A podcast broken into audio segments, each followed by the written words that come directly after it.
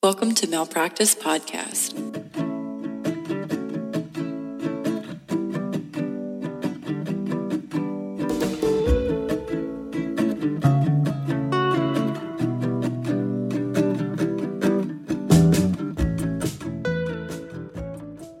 So, are you ready to get started? Yes, I'm very ready to get started. I was very excited for you to say it, and I'm very excited for this episode. And your name is Sydney. And your name is Jessica. And we usually forget to introduce ourselves because We do almost always. ridic. Yeah. We just assume that anyone who's listening is one of our parents. Correct. also, my dad, I convinced my dad to listen to our podcast, and I was like, "Hey, Oh my uh, god. you should really listen." Right, my dad is not tech savvy, so this was like a big deal. And he started listening to podcasts, and then he was like, "Have you ever heard of the podcast Meat Eater? You should listen to that one." And I was like, "So did you listen to mine?" And he was like, "Yeah." I was like, "Did you think it was good?" He was like, "Yeah, I feel like I learned some things." But this podcast Meat Eater, and I was like, "Okay, wow, wow, wow, wow. Why don't you be his dad then?" no, he's the Um, best. yeah, he is the best. So, what are you up to these days? How are you doing? So let me tell you what Corey did this weekend. Tell me. I'm already mad. I'm letting you know you're going to be mad too. So me and For Michelle, anyone who's a new listener, Oh, yeah. Corey is Jessica's dog. my doggy. So she's like, I love her, right? She's very spoiled. Mm-hmm. I'm learning that she's um actually like not super well behaved, but mm, okay. So she, we got her two new beds. We got her Two new one, beds. yeah, because we want, and by we, I might mean me. I want her to Mhm. have like a living room bed, like a couch. And then I also want her to have one in the kennel so we don't have to take it in and out because she sleeps in her kennel at night. that makes sense. So yeah. we we got her two new ones and then we took her to see Michelle's mom um, Mhm. this weekend and and her family. And um, we took that bed and we left her in her kennel like for a couple hours, came back. When I tell you, I don't know what I thought had happened when I opened the door, but there was there was Corey's little cute face Mhm. and mounds of pillowy stuffing. Yeah. But I was like, and then it was, she had just torn it up because she was mad that was we left pissed, her. yeah. Like she had anxiety and so she tore it to pieces. I mean, same. I I get it. I get her vibe. I am No, very mad that I she was did mad. that. I would have freaked out. I was like, oh, I did freak out. What did you do? and then she didn't have a bed, so I felt bad. I freaked the fuck out. did you you got mad at her? Yeah, but like it's hard to get mad at her. You've seen her face. She's super cute. Yeah. She's like, mm, And she knows you're it like, too. okay. She knows she's cute, and that's like part of the problem. IMO. that is the full problem. that is the problem. Mm-hmm. But um, all that to say, I went and got her another one today. Love that. Of course you did. What else is new? Tonight I made red beans and rice for dinner and and so I was late to recording because I didn't know how fucking long those things take. Oh, it takes a long time. You have to soak them overnight and then cook those motherfuckers for like a full hour. An hour. Wait, red beans? Yeah. the red beans, Yeah. right? Yeah, yeah, yeah. It's a lot of Yeah. effort. Was it good though? It was good. Yeah. It was pretty good. yeah. Was it worth it? Is what I'm saying. It was worth Uh yeah. Uh I'm borderline. I'm borderline. Mm. Probably won't do it again soon. there we go. There's the ticket. She'll never do it again. Um. Also, from where I'm recording in my closet, can you tell that I've cleaned out? We're recording. can you tell how clean it is? No, your closet looks so good. I have my closet has never. I literally gave away. I'm gonna say 50 pounds of clothes. that feels like it's not true because I could see your rack. It is a you. mound. It is a mound. I filled up Eric's entire trunk with clothes and shoes. And did you mail them to me or like what happened? I did put some aside for you. I'm not gonna lie. Perfect. That's what I love about Sydney. That was a that's what I like about Texas. Was that a was that a Dairy Queen? It was. okay. It All right, I'm here for it. Yeah. We love Dairy Queen. Jesus, if I had to name stuff, it would be the stupidest names. Same, honestly. Except malpractice. You named our podcast, and that was clutch. That is, if that's not Clutch on my gravestone, I will haunt every motherfucker I know. Clutch as fuck. Clutch as fuck. Yes. Let me be responsible for your graves. I mean, first of all, I probably will be. Um, but I will absolutely put that in your gravestone. And if you think I'm joking, you about to see from beyond. Um, I have no idea what's going on outside of my house, but if anyone else can hear this, I'm so sorry because there have been like 16 sirens since we started recording. And Eric, our chief, Eric, our chief sound engineer, just Mhm. texted me and he was like, "The sirens must be great for your podcast recording."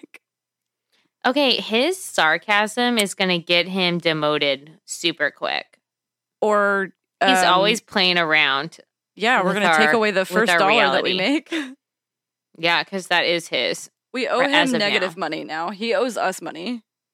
Yeah. Yeah. Facts. That feels fair. I mean, sans the free labor. Correct. Um, y'all, Sydney has a wild story today. Yeah. I say that just because I know what she's going to cover. I don't know anything else, but I am so excited. Like, Me I'm too. actually excited. Yeah, same. Not that I'm normally not excited when I should. I shouldn't have said it like that, but I'm very excited. it's a very um it's very different. So, Yeah. um are you ready? I'm I'm honestly not ready. I'm like I have chills. You ain't ready for this. So today, Jess already knows, but to the rest of our Mal pals, um, today I'm going to cover mummies and the history of mummification in Egypt. And then I'm also going to cover some really cool ancient Egyptian medical information and medical knowledge that they had.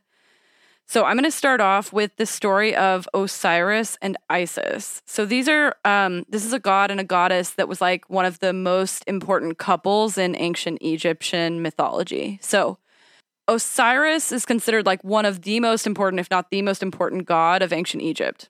He's often pictured in their mythology wearing a crown that would have made him like a pharaoh or a king of Egypt.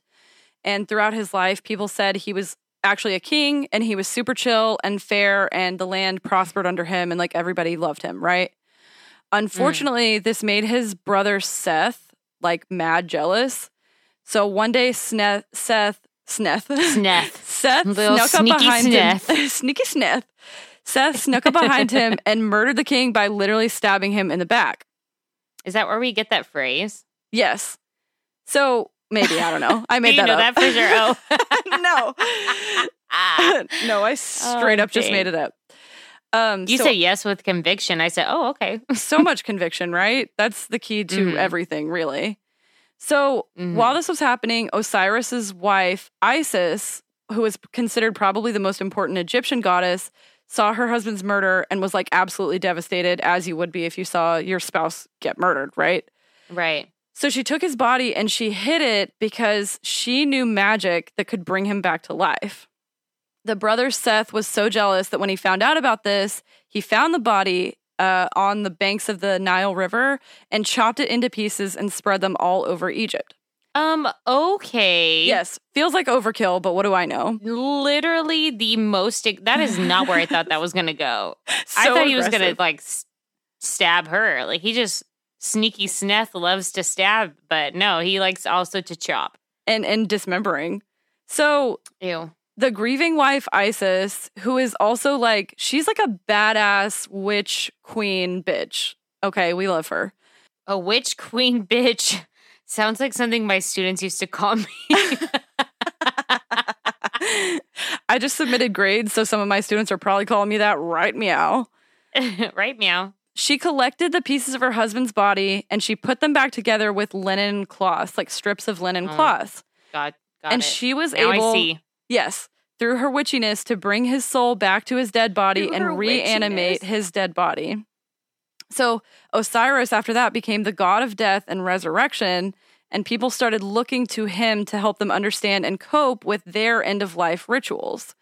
And that's how Mm. mummification became a thing because according to their like cultural and religious beliefs, it was kind of widely believed that if people cared about you enough after your death to prepare your body this way, you could also come back and continue living on in the afterlife. What is Isis? Is she like the queen of death or what? She's like she's witch got a bunch of different things, but Isis is like Mhm. she's the goddess of a bunch of different stuff, like fertility, and um, Mm-hmm. I think she has some stuff to do with like resurrection. But I know she also Ah, like yeah, I think watches right. over moms while they're like giving birth and stuff. She's like spring and fertility and like you know Got it. Got it. Okay. that's her whole vibe.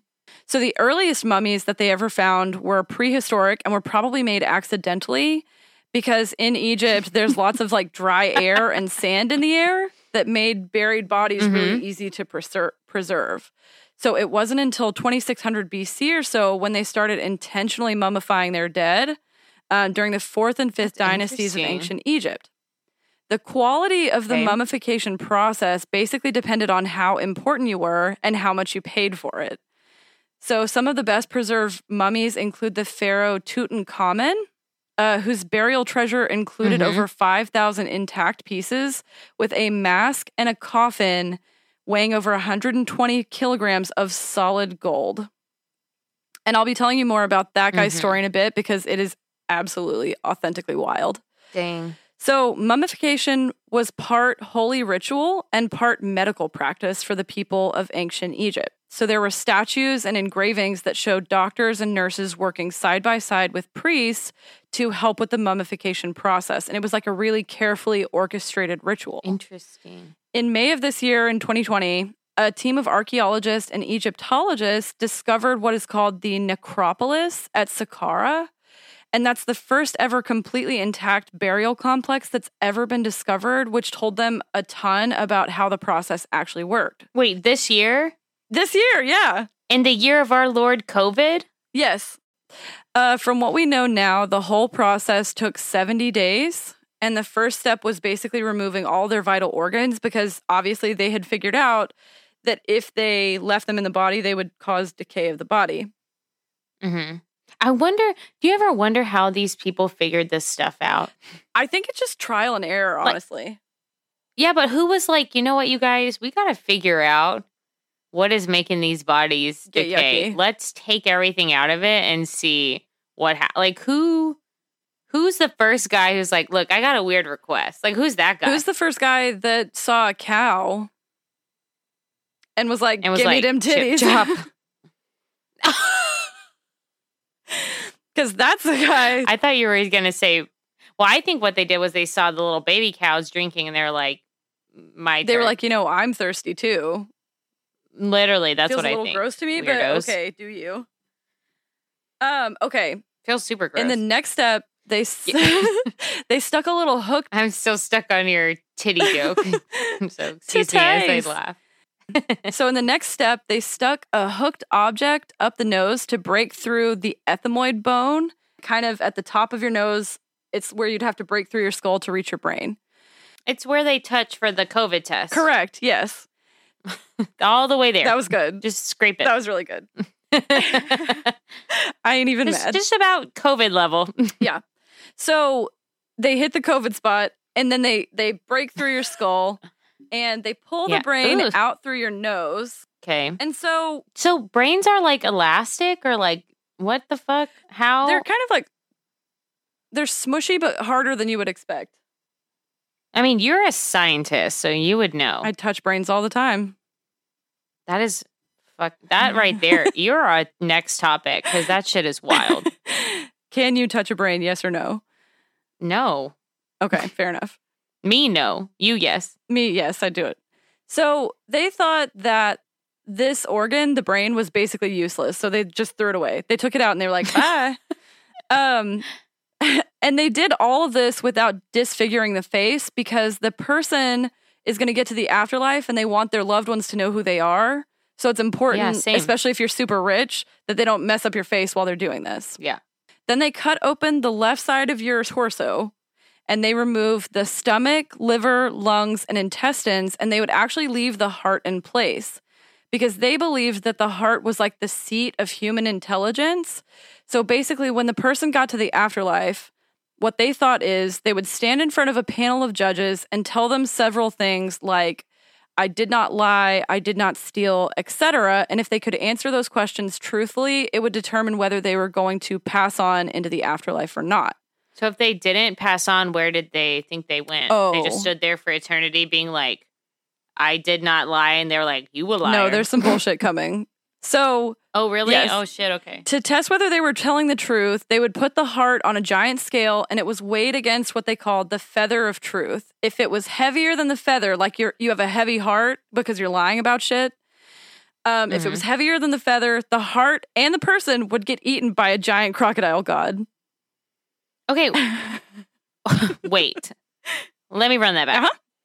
You keep your heart. You lose everything else. Fuck your brain. Fuck all Yeah, that. nobody shit. cares about keep that. your heart. You go to the afterlife Mhm. doors, and there's like a panel A panel of like Of 60 people? judges, yeah. of 60. Six zero, okay. yeah. So you got 60 people to convince, and they're like, nah, you got to ask the feather about this business. So Mm-hmm. you go get the feather, you take your heart out of your already otherwise empty body, you measure it, and if it's heavy, a crocodile god eats you. Correct, yeah. Yeah, that's all All right. right. That is weird. Um, but they were really into this and they thought that basically this was like your second life. So as soon as pharaohs started getting into power, they would immediately start preparing their tombs because they were like, okay, Eventually, this motherfucker's gonna die. it's like 2000 BC. Like, I'm to die any day now. so I better start prepping Literally. now. Interesting. That's wild. In the next step, the body is dried with natron. And natron is like a sodium based chemical, and it's basically baking soda and salt. And they packed it around the body. And so it left this like super dried out, but really recognizable human form. So your face still looked like your face. Okay, that's so creepy. But okay. Um, you were just dried out, right? Like all the water leaks Okay. out of your skin. So after 60 full days of being dried out, So you're beef jerky by this point. The body would be wrapped with linen bandages. Yes, you're basically beef jerky. And the priest wrapping it would be reciting spells and burning incense because these mummies were like really sacred beings who were like about to transfer into the afterlife. Plus that you got to pray for that crocodile god not to eat your ass. Stay away from me, Croc. So you and what is that guy's name? Oh, the sneak. What was his name? Seth, Sniff, Yes, Sneth. Sneth the sneaky snake. Yeah, he might be there too. I don't know. So if you were rich as fuck, they would also, while they were wrapping your bandages, they would wrap a mask of your face between the layers so you would be es- extra recognizable. Wait, what? So when they were wrapping, yeah, they would put like a face mask. And so, like King Oh. Tut, when we talk about him later, Mhm. his tomb, he had a solid gold face mask that weighed 20 pounds right. of solid gold. Because, because he was, like, just a casual. whatever. You know, think about the masks we have to wear now. Right, correct. He's like 20 pounds of this bitch on his way Perfect. to HEB. He's like, "Oh, you can't breathe? I'm I'm actually fine." yeah, no big deal. So while they're wrapping the layers, they would also coat the body in resin between the layers of linen to help preserve it.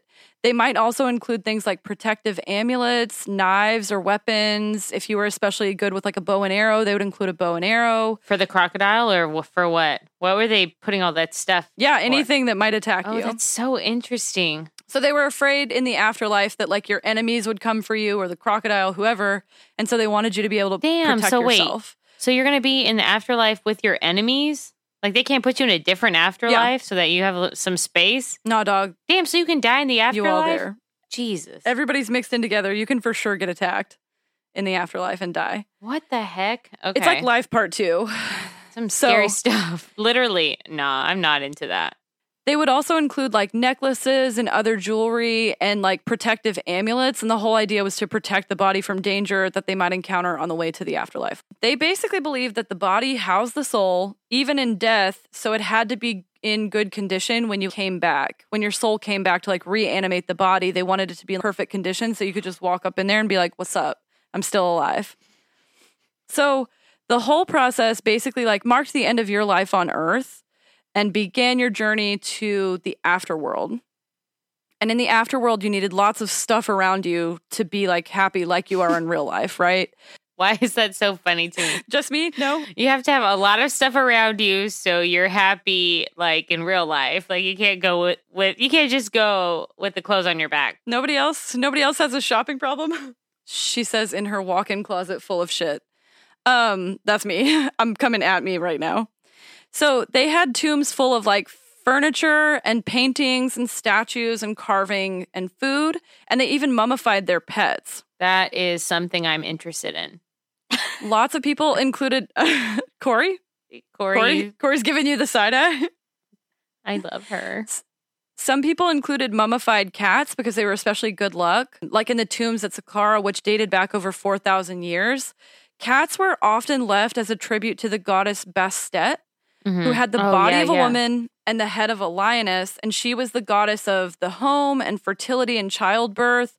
She protected your home from evil spirits, so it would make sense to include like tributes, like mummified cats, to her in your tomb Gotcha. which would be your home after you died. So when they were building these things, they weren't building them like tombs. They were building them like this is going to be my palace. Like I have to live here. I see. Okay, okay, okay. That makes sense. That makes sense. She was also known to help guide and protect the dead in their afterlife. So she had this sort of cult center called the Bubastis, and people from all over mm-hmm. traveled around to pay tribute to her.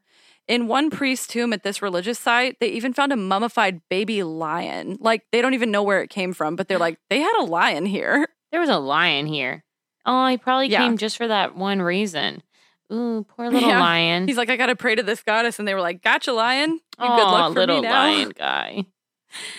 In the recent discovery at Saqqara, they found fully a fully intact mummification workshop, which had never been found before, and that included special chambers where each step of the process was completed. What's really unique is that these aren't like modern funeral homes where they process like a ton of people in the same place. The workshops would actually be built and then buried along with the person and filled with like goods and and food and paintings and sculptures and whatever they needed. Um, especially if the person was super important, like they all had their own little burial workshop. And so, because of mummification, the ancient Egyptians had a crazy advanced knowledge of both human and animal anatomy.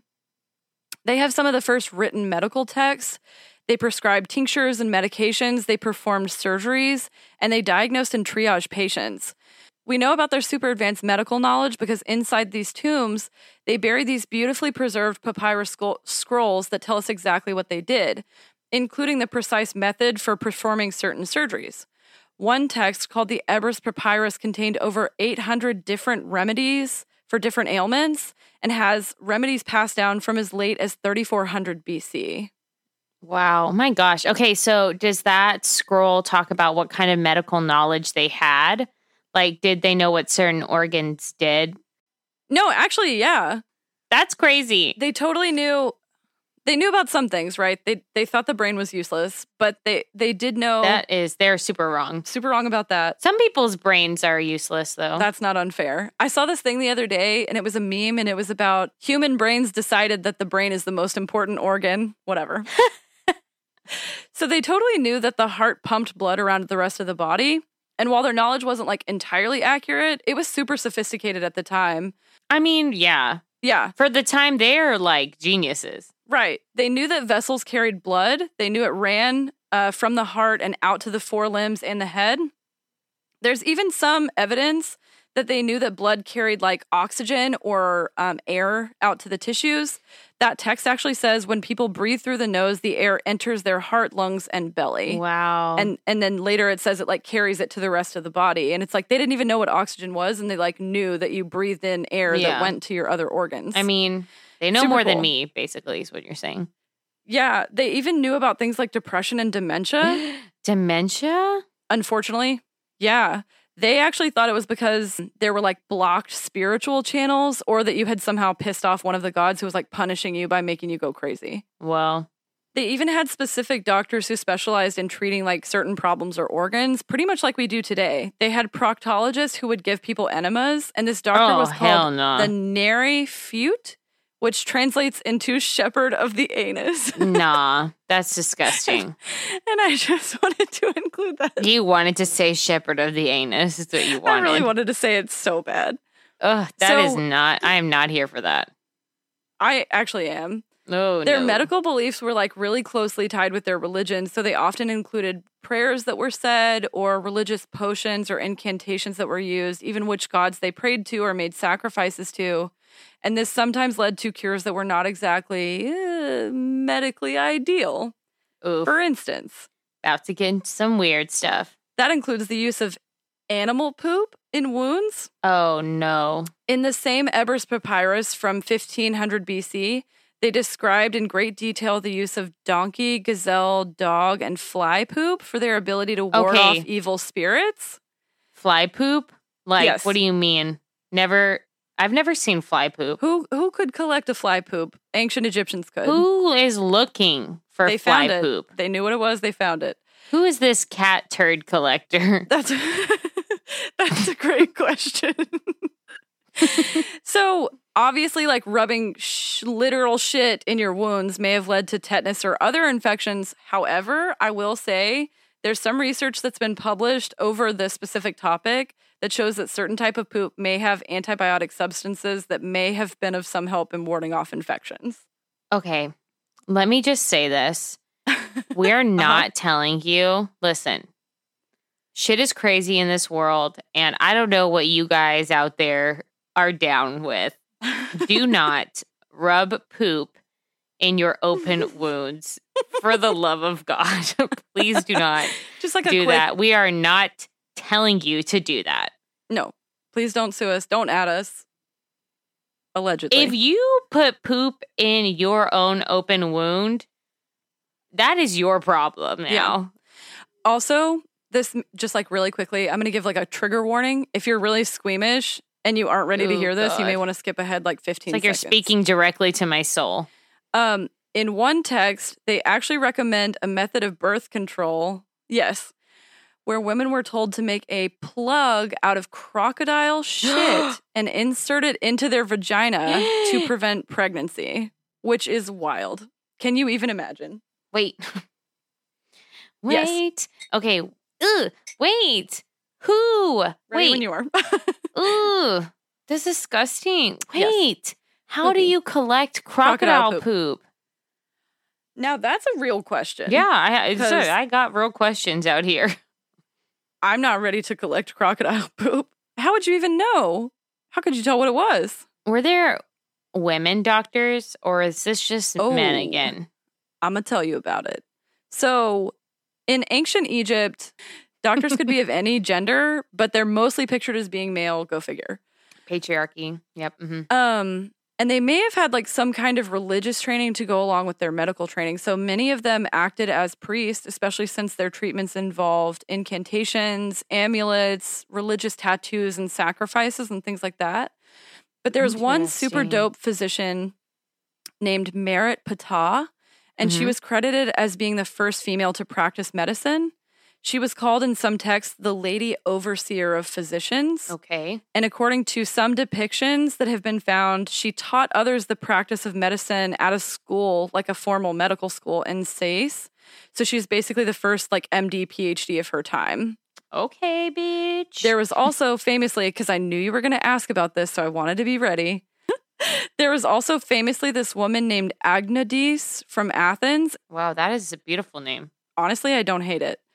She left ancient Greece when she was denied entrance into medical school for being a woman. And so she went to practice in ancient Egypt where women were like widely respected in the field. And she was like, hell yeah, I'm going to take my talents here. Mhm.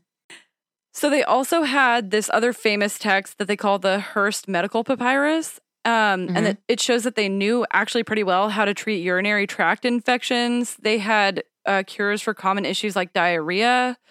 They knew about contraception, fertility. They actually developed the earliest known pregnancy test. What was it? Do we know? I do know, I can tell you a little bit about my frogs that I work with in the lab. My frogs originate in Africa and they're called African clawed frogs. So maybe this was it. I don't know. But when you're pregnant, you produce a hormone called human chorionic gonadotropin. And if pregnant women pee on these frogs, it makes them ovulate because human chorionic gonadotropin stimulates ovulation in the frogs as well. So they probably did something like that. They peed on a frog. And then if the frog laid eggs, then they knew they were pregnant. Do you ever like look at yourself in the mirror and think, I'm the smartest bitch I know because I look at you on this Zoom and I'm like, how do you know this stuff? You know so much stuff. I know useless stuff. Everyone, go find a frog and pee on it. Go find a frog and pee on it if you can't Figure afford it a out. pregnancy test. That's wild. That is crazy cool. I mean, practice with caution. No Yeah. crocodile poop is all I'm gonna say. Do the do the frog. Don't thing. ever If you're gonna try something here, pee on a frog. Stick to the amphibians, not the reptiles. So, another reason that the ancient Egyptians were really advanced for their time is that they valued cleanliness above all. And while they didn't know about like sterilizing medical equipment necessarily, their surgical mortality rate was actually lower for certain procedures than in most European hospitals until the mid 20th century. Damn. And this is like 3400 BC. Damn. So they were killing it. Yes. Unlike most people at the time, doctors were expected to like bathe and wash themselves every day. that is fucking wild that people didn't take baths, but okay. Yes, it absolutely is. They had assistants that included like midwives, nurses, and attendants. They even had sharp metal scalpels, uh, clamps for stopping the blood flow, forceps, and a lot of common medical tools that are basically still in use today. That's cool. So they could successfully fix broken bones. They knew how to stitch up cuts and wounds without causing infection. They used willow leaves to help with inflammation and swelling, and aloe for burns. They used mint to treat bad breath. They basically had this like really advanced homeopathic understanding of medicine and treating the human body that's actually like really incredible for their time. Oh yeah, it's incredible for some people today. honestly, authentically. So, rulers from other empires at the time would even write to Egyptian pharaohs asking them to send their physicians to treat rulers' sick relatives. So, they would like travel across the world to like help other people too. Are these the first celebrities, would we say? Authentically, it feels that way because there was a lot written about them. And like, who else do you know about from 3400 BC? Shit. Nobody. I can't think of anyone from No. BC. Same. of any any kind of person. Literally. okay, anyone. so are we going to learn about King Tut? Because I know that name. Like when you said his name, Mhm. I was like, I know who that is. But um, beyond that, I don't know anything. Yeah, no, honestly, that's that's fair enough. So back to King Tut, okay, because the story of his mummification and discovery is like mad interesting. Mhm. Um, his tomb was discovered in 1922 by a British Egyptologist named Howard Carter. It took them over 10 years to catalog everything they found inside his tomb, including two Bitch. a thousand gold sculptures, pieces of jewelry, and other items for like 5,000 items total. So all of this sounds super impressive, but basically everyone thinks that King Tut wasn't actually that good a ruler. He was just like super full of himself. He just like had a lot of shit, is what you're saying. Yes. His dad was like an OG pharaoh that people were like obsessed with at first, and his Mhm. name is Akhenaten. And he was married to Queen Nefertiti, who I feel like everyone will recognize that name. Yeah, I know who that is. Mm-hmm. Yeah. So that's King Tut's mm, maybe mom. Nobody knows. Yeah, you Um, ain't wrong there. yeah. Eventually, he led people, Akhenaten led people to worshiping only one god, which was like a complete 180 from what they've been doing forever, which is like multiple mul- worshiping multiple gods for like different reasons, right? Yeah, had, like, yeah. A sun god and a moon god and whatever. So basically, as soon as he took office or kingship, Office? whatever, I was like, I, what do you call it? As soon as the electoral votes came in, okay, he started implementing these changes where he's like, we're going to worship one God. And it was like not the main God. And people were like, okay, whatever you say. And then the Black Plague swept through Egypt Oh, and people turned on his ass quick, quick, yes. with a quickness. Because they basically Mhm. assumed that he had angered the gods by making everyone worship this like one God. And they were like, okay, well, you're screwing up. Yeah, you definitely did. Then the royal harem, which is like a crazy phrase to me, was completely ravaged by the plague, as in the Black Plague. So many royals, including his wife Nefertiti, died. So he did the completely Mm. normal thing, which we would all do, and got remarried. Um, except he did it to his oldest daughter, No. Yep. whose name is Meritaten. This is some shit. If this was a show, I would watch this shit. Authentically, I'm like, what are we doing not having a show about this? Literally. So- His oldest daughter's name was Meritaten, That's pretty too. Damn, they got good names. right? And she decided it would be cool to take the title Great Royal Wife from her own mother. I mean, she's Um, good. Yeah, right. But aren't they worried about seeing them in the afterlife? Like I would be so concerned. Like I I'd be like, pack me extra ten swords. Yeah, I need, my mom. like, my mom My mom might be mad at me. So incest wasn't like uncommon at this time, but it obviously sounds like super weird when we talk about it That's now. true. And just wait because it's gonna get weirder. I cannot wait. Eventually, after their dad died, one of his daughters, a different one, was crowned as a Mhm. pharaoh, but she was disguised as a male because Okay. women were not allowed to rule unless they were married to a male ruler. What's Gotcha. really weird is that Okay. There's some evidence that Meritaten, who was married to her dad, also married this new pharaoh, who was also her sister disguised as a Mhm. dude. hmm So these two sisters ruled as married female pharaohs, not queens, which is dope as hell. Besides the whole incest thing. Well, I mean, listen. Yeah. Do what you got to do, girl. yeah. Like, if, listen, weirder things have happened, I'm sure. That is, Yeah. that's cool. Honestly, that's cool. so basically, people thought that while the whole plague thing was like killing everyone, uh, the pharaoh Akhenaten, their dad, wanted to keep his family in power no matter what.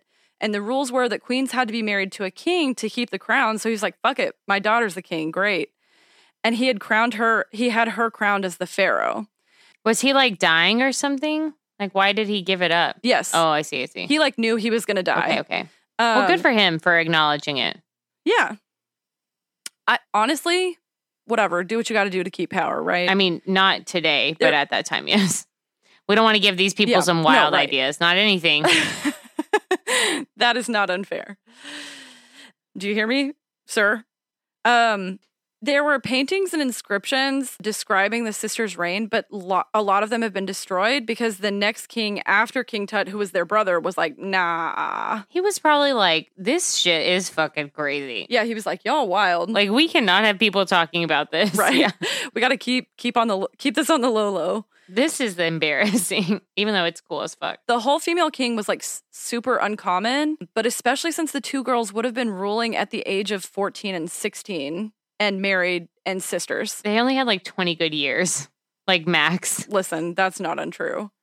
What's super weird about King Tut's tomb, and I promise all of this is related, is that a bunch of the stuff in King Tut's tomb, including the gold vases that held his organs, were originally made for his sister Meritaten. Like he literally crossed her name out and was like, "This is mine now."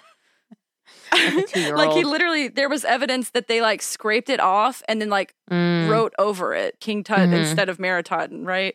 wow. And so a lot of the stuff in his tomb basically had her name scratched out with his etched over it. And there were even statues of female pharaohs with breasts and whatnot, Mm. clearly indicating that this like really elaborate tomb had originally been meant for a woman. And everybody thinks it's probably his sisters. Oh, wow. Okay. So nobody really knows like how that went down. It's like a really interesting mystery. So Interesting. Some have theorized, however, that the statues actually were meant for him and that he had gynecomastia, which means like um, basically male breast, or that he had Klinefelter's Mm. disease and he had an extra chromosome and was like XXY. Interesting. Dang. One of the other things that's super cool about him is that in 2010, he was the first ever mummy that the Egyptian government allowed to undergo DNA analysis to uncover genetic information. Oh, if we get into some more shit. And that revealed that King Tut's mom was actually his father's sister. Oh my God. Yep. So King Tut's mom couldn't have been Nefertiti because it was actually his father's sister slash his aunt was his mom, which may have explained some of his like physical issues. So his left foot was badly deformed, uh, possibly by bone necrosis. So he would have used a cane for his entire life. He had a partial cleft palate. He had mild scoliosis, but he also got malaria at a very young age and had several severe malarial infections throughout his life, which may have been what caused his early death. They also found a significant fracture that had gangrene, so he might have died from a gangrene infection after a fall or something caused a leg fracture. I am so, blown away by this. Isn't it cool how much they can figure out? Yes. Science is cool, guys. Science is so cool. So basically, King Tut took the throne himself when he was about nine years old. And nobody really knows why he took it from his sisters. I mean, he was probably like, nah, we're not doing this today. Probably he was. He only ruled for about 10 years until he died at the age of 19. See, he didn't have that much time. During his rule, correct, the country was pretty weak and poor because of the plagues and droughts that had hit Egypt during his dad's rule. So after taking the throne, he married his younger half sister, Akhenaten Oh, wow. is her That's name. pretty, but what is going on? I practice all they do so not. Extend beyond the family. They're Yeah. like, listen, you got marry Yeah. someone in this room right now. They're trying to keep Literally. that bloodline. Yeah. Pick one before you're seven. Literally, Go. it's crazy. So he and his wife, who was his younger Ugh. sister, had two daughters, and neither of them survived infancy for pretty obvious reasons. So while he ruled for this really short time, he allowed people to return to praying to multiple gods. He attempted to Mhm. fix some of the diplomatic relationships with other empires that had died since his dad took the throne. And he was assisted by this older counselor named Ay, and Ay would go on to take the throne after King Tut died. Okay. Yeah. Scandalous. So things were going fairly well for him until he died. Everyone seems to think that As he did with like most people. not unfair. Everyone seems to think that he did like okay as a ruler, but like that he was nothing really special. And especially given how grand his tomb was, people were like, "Oh, he must have been super Mhm. cool." And then they're finding all these texts where they're like, No. "Ah, "I think he was just really into himself." And so basically the whole reason he's so memorable is because of how well preserved this tomb is. Mm, that's so weird. I bet he I bet he threw his sister's bodies out Mm. and he was like, Nope. I mean, That's what I think. I don't know how he did it because he had a cane. but he got somebody else to do when it. you're the when you're the full know. on king of Egypt, I feel like you can just pay someone, right? Or like ask them to do it, and they're like, "Okay, Pharaoh, maybe you don't even have to pay please them. don't Maybe kill me." right. So the descriptions inside this tomb seem to suggest that he died like really suddenly, hence the like maybe broken leg gangrene thing. And his tomb was Mm. closed 70 days after, which is like the bare minimum, right? So he was buried like immediately after, and they were like, get this buried and let's move on. Um, Mhm. And it wasn't disturbed again until it was dug up in 1922. This is the last thing I'm going to tell you about, though. Okay. So when his tomb was opened, If you saved it for last, it's it's probably is wild. Very weird. And I want to get your opinion on it because I'm very interested to hear what you think about it. So, when his tomb was opened, really weird things started happening to Howard Carter's team and several prominent people who visited the tomb after. One of them went home to find a cobra sitting inside his house eating its pet canary in its cage. And the cobra is actually the symbol of the Egyptian monarchy. So people took this as like a bad sign that you had disturbed something that you shouldn't have disturbed. Yes. Another one died Mhm. under mysterious mysterious circumstances that involved arsenic poisoning, and they never figured out who did it. One was smothered to death in his bed, and his killer was never caught. Another cut himself while shaving and died of blood poisoning. Okay. One guy received a gift from Carter, um, Howard Carter, af- the guy who led the um, the guy who led the excursion. This guy received a gift from Carter after visiting the tomb, and it was a mummified hand. Why? Great question. Send chocolates. If you ever Everyone loves wine. What is wrong with you? Everyone loves a scarf. Like, If you ever feel the need to send a body part as a gift, just Stop. rethink it. stop and ask Stop. yourself, what are you doing? Should I send this hand? No. Eh, the answer is no. So shortly after he received this gift, his house burned down. Yes. And then when they rebuilt the house, they saved the hand from the burning house. And when they rebuilt it, a flood washed the new house away. I would have started that fire with that hand if someone sent that to me. Authentically same. Overall, um, eight people out of the 58 who entered the tomb died weird deaths like this. Mhm. leading a lot of people to theorize that King Tutankhamun's tomb was actually cursed. And the Correct. media went like wild with the story in 1922. Like maybe they just wanted a puff piece then. They didn't care. Yeah. Because this led to basically what is the popularized version. And there have been like several movies, and like The Mummy is like loosely based Mhm. on this, but it's called The Pharaoh's Curse. And so a lot of people hypothesize that like if you go into King Tut's tomb, you're going to be cursed forever. yeah. Who would do that? Who? Authentically who? Who? A of all, Not me. B of all. Um, do you believe in curses? yes. Oh, okay. End of that conversation. sure do. I, I expected more of a discussion, but here I am. I'm here for it. And same, kind of. I believe in all that stuff. I believe, like, tell me something, I probably believe it in. Do you like, believe in ghosts? I'm like, n- yes, You believe in ghosts? I'm on the fence. Yes. I'm on the fence because as a scientist, I'm like, probably not. But as a nope, uh, uh as someone who is not trying to get haunted, A bitch is not trying to get haunted. If someone was like, "Oh, cool, found this tomb," I'd be like, "Shut up, girl. We're not talking about that tomb, and I'm not going there." Like, Mm-mm. who? I mean, I know like history and science, and like they want to preserve. Not me. I don't want to preserve shit. I ain't the one. I, I do not want to know. Preserve I don't it with somebody else. I don't want to piss anything off.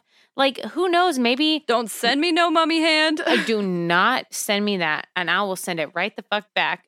That's Mhm. crazy. Nope. Uh uh I bet King Tut went to that little judgment and he was like, listen, I know it's my time to die, but whenever shit gets cray and they find this, I want to go and I want to kill or haunt or whatever those people. And they're like, that sounds cool. and the crocodile god was like, no, that sounds reasonable. Yeah, and then after you're done, I'm gonna eat you because you Yeah. definitely lied and like probably killed your sisters, etc. So like You, gotta definitely go. did some shady shit with your sisters. Your one sister that you married, like we got to talk about that. We do. Not we, You- we, him and but the crocodile like him god, and the not me. crocodile god. Yeah, I'm not yeah, on the I don't panel. I don't know. That's not my business. Mind your business, Jess. Okay, Sips tea. minded. Yeah, mm, that wasn't me. Didn't But involve that's me. none of my business, though. Never heard of her. Who? Never heard. Meritaten, don't know her. And that's mummies. Have a have a very mummy Christmas. Have a holly jolly Christmas, but this time bring some mummies. Please cut that out. We can cover anything. It's our podcast. We can do whatever we want. We can do whatever we like. Yeah. You guys are super cool. Follow us on our social media, social meets. Dot com. Yeah. Let us know what you think of the content. Yeah, yeah. Send Tell us us- some us ideas. up. Mm-hmm. Mm-hmm. If I fucked up every single name of every single Egyptian person in the story, Please tell us. come at come at me. I'm so Please sorry. If we make a mistake, we want to know. yeah. Give give us a correction. I mean, don't. yeah, But, like but be do. reasonable. Don't add us on like send an email. Right. Correct. Yeah, like be cool about it. You know.